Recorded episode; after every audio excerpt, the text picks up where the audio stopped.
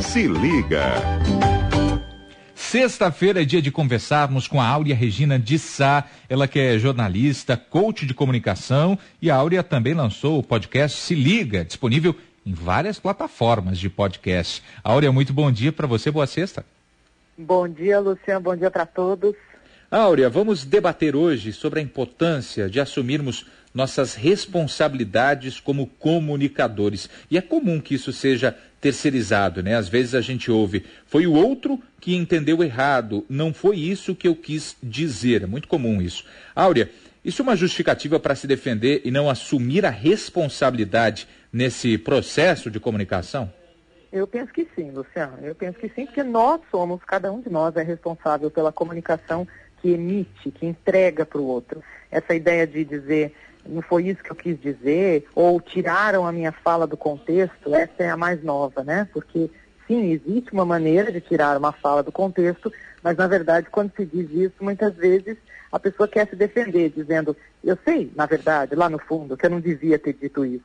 E vocês expuseram exatamente o que eu disse. Pois é, não adianta você responsabilizar o outro. Ah, mas divulgaram o que eu falei. Então, mas você não disse?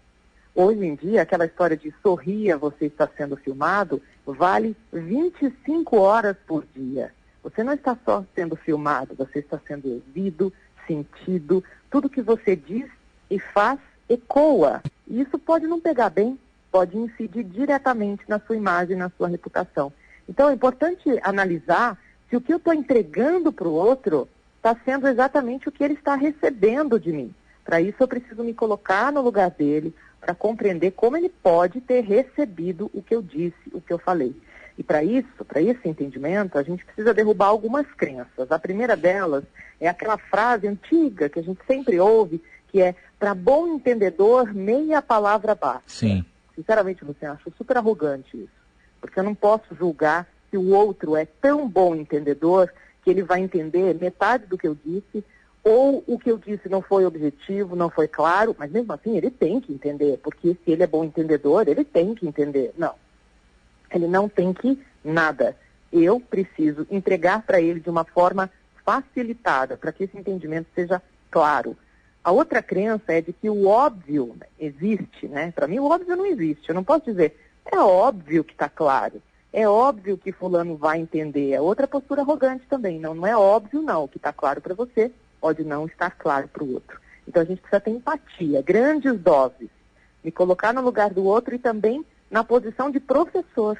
Cada um de nós, quando se comunica, faz o papel de professor, facilita o entendimento do outro. Então, analisar o que foi que ele não entendeu, por que, que será que ele me fez essa pergunta? Foi o vocabulário que usei, a ironia que eu fiz para comentar alguma coisa, o conteúdo que eu apresentei, será que eu realmente usei argumentos, eu fiz referências, eu usei exemplos? Isso ajudou o outro a entender? E aquela outra, eu julgo até que é uma malcriação, né, que diz, o que foi que você não entendeu? Vou precisar desenhar? Sim, em alguns casos você vai precisar desenhar. Muitas pessoas têm uma maneira mais rápida de entender quando veem uma imagem, mais do que quando ouvem uma fala. Então a gente precisa usar esses vários recursos para, de novo, facilitar a nossa mensagem para que o outro entenda. Quando a gente fala e o outro não entende, a gente não fez nada. A gente continuou parado no mesmo lugar, não tivemos a resposta. Então não, não avançamos, Luciano. É, eu penso isso. Áurea, mas para isso é importante é, a gente escolher um comportamento mais humilde, não? Ah, tem que ser, né? Acho que é o primeiro passo. Porque se continuarmos na posição de eu sei tudo, todo mundo tem que entender o que eu sei eu quis dizer tal coisa e a pessoa que não foi tão inteligente para entender o que eu quis dizer. Eu não estou sendo humilde. Né? Essa é uma postura bem arrogante. E que muitas vezes acaba carregando esse comportamento defensivo. Então eu não sei muita coisa, por isso eu deixo mais ou menos no ar. Quem não entender é que não tem tanta inteligência para compreender. Não, peraí. Será que você não expôs tão corretamente, com todos os detalhes, para que o outro pudesse entender? Você quer realmente se comunicar com o outro ou você quer só falar o que você sabe? E muito do que nós temos visto nos últimos dias, especialmente, isso não é novo, infelizmente, é um comportamento do ser humano que acontece frequentemente, mas agora ele tem sido mais evidenciado até pelas redes sociais. Todo mundo tem um celular com câmera na mão, então grava esse tipo de situação e mostra esse comportamento arrogante né, de Sim. pessoas dando carteirada, como a gente fala, né? Então você sabe com quem você está falando, você não é esse ou aquele, eu sou melhor do que você.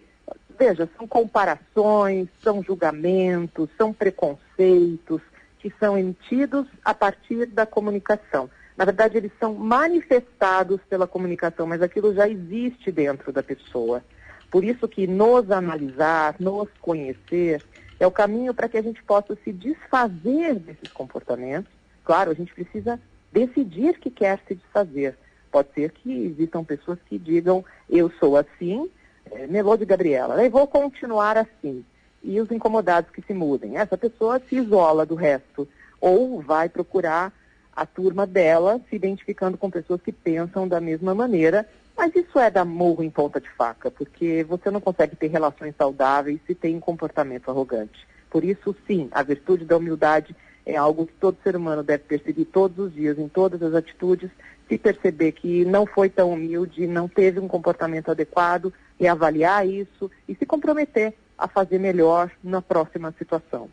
A gente teve um exemplo bem feio desse tipo de situação lá no Rio de Janeiro, né, Áurea? Uma mulher que foi flagrada ofendendo um fiscal em um bar no Rio de Janeiro. Inclusive, ela foi demitida quatro dias depois. Ela disse o seguinte: cidadão não, engenheiro civil formado melhor do que você. É o tal do carteiraço, da arrogância, da falta de humildade, né? E mesmo para alguém que decide, Áurea, ter uma postura como essa que você está sugerindo, uma postura de mais humildade, de olhar o próximo, né? E, e essa mudança não acontece da noite para o dia. O que é que tem que ser feito para começar esse processo? Bom, precisa enxergar, né? precisa escutar, precisa sentir. Essa situação que aconteceu no caso que você citou, ela é um grande exemplo. Nós aprendemos também com os exemplos negativos. Eles precisam ser úteis para alguma coisa, né, Luciana? E, e, esse exemplo mostra o quanto essa moça talvez não tenha desejado fazer a mudança, mesmo a partir desse impacto forte que ela teve.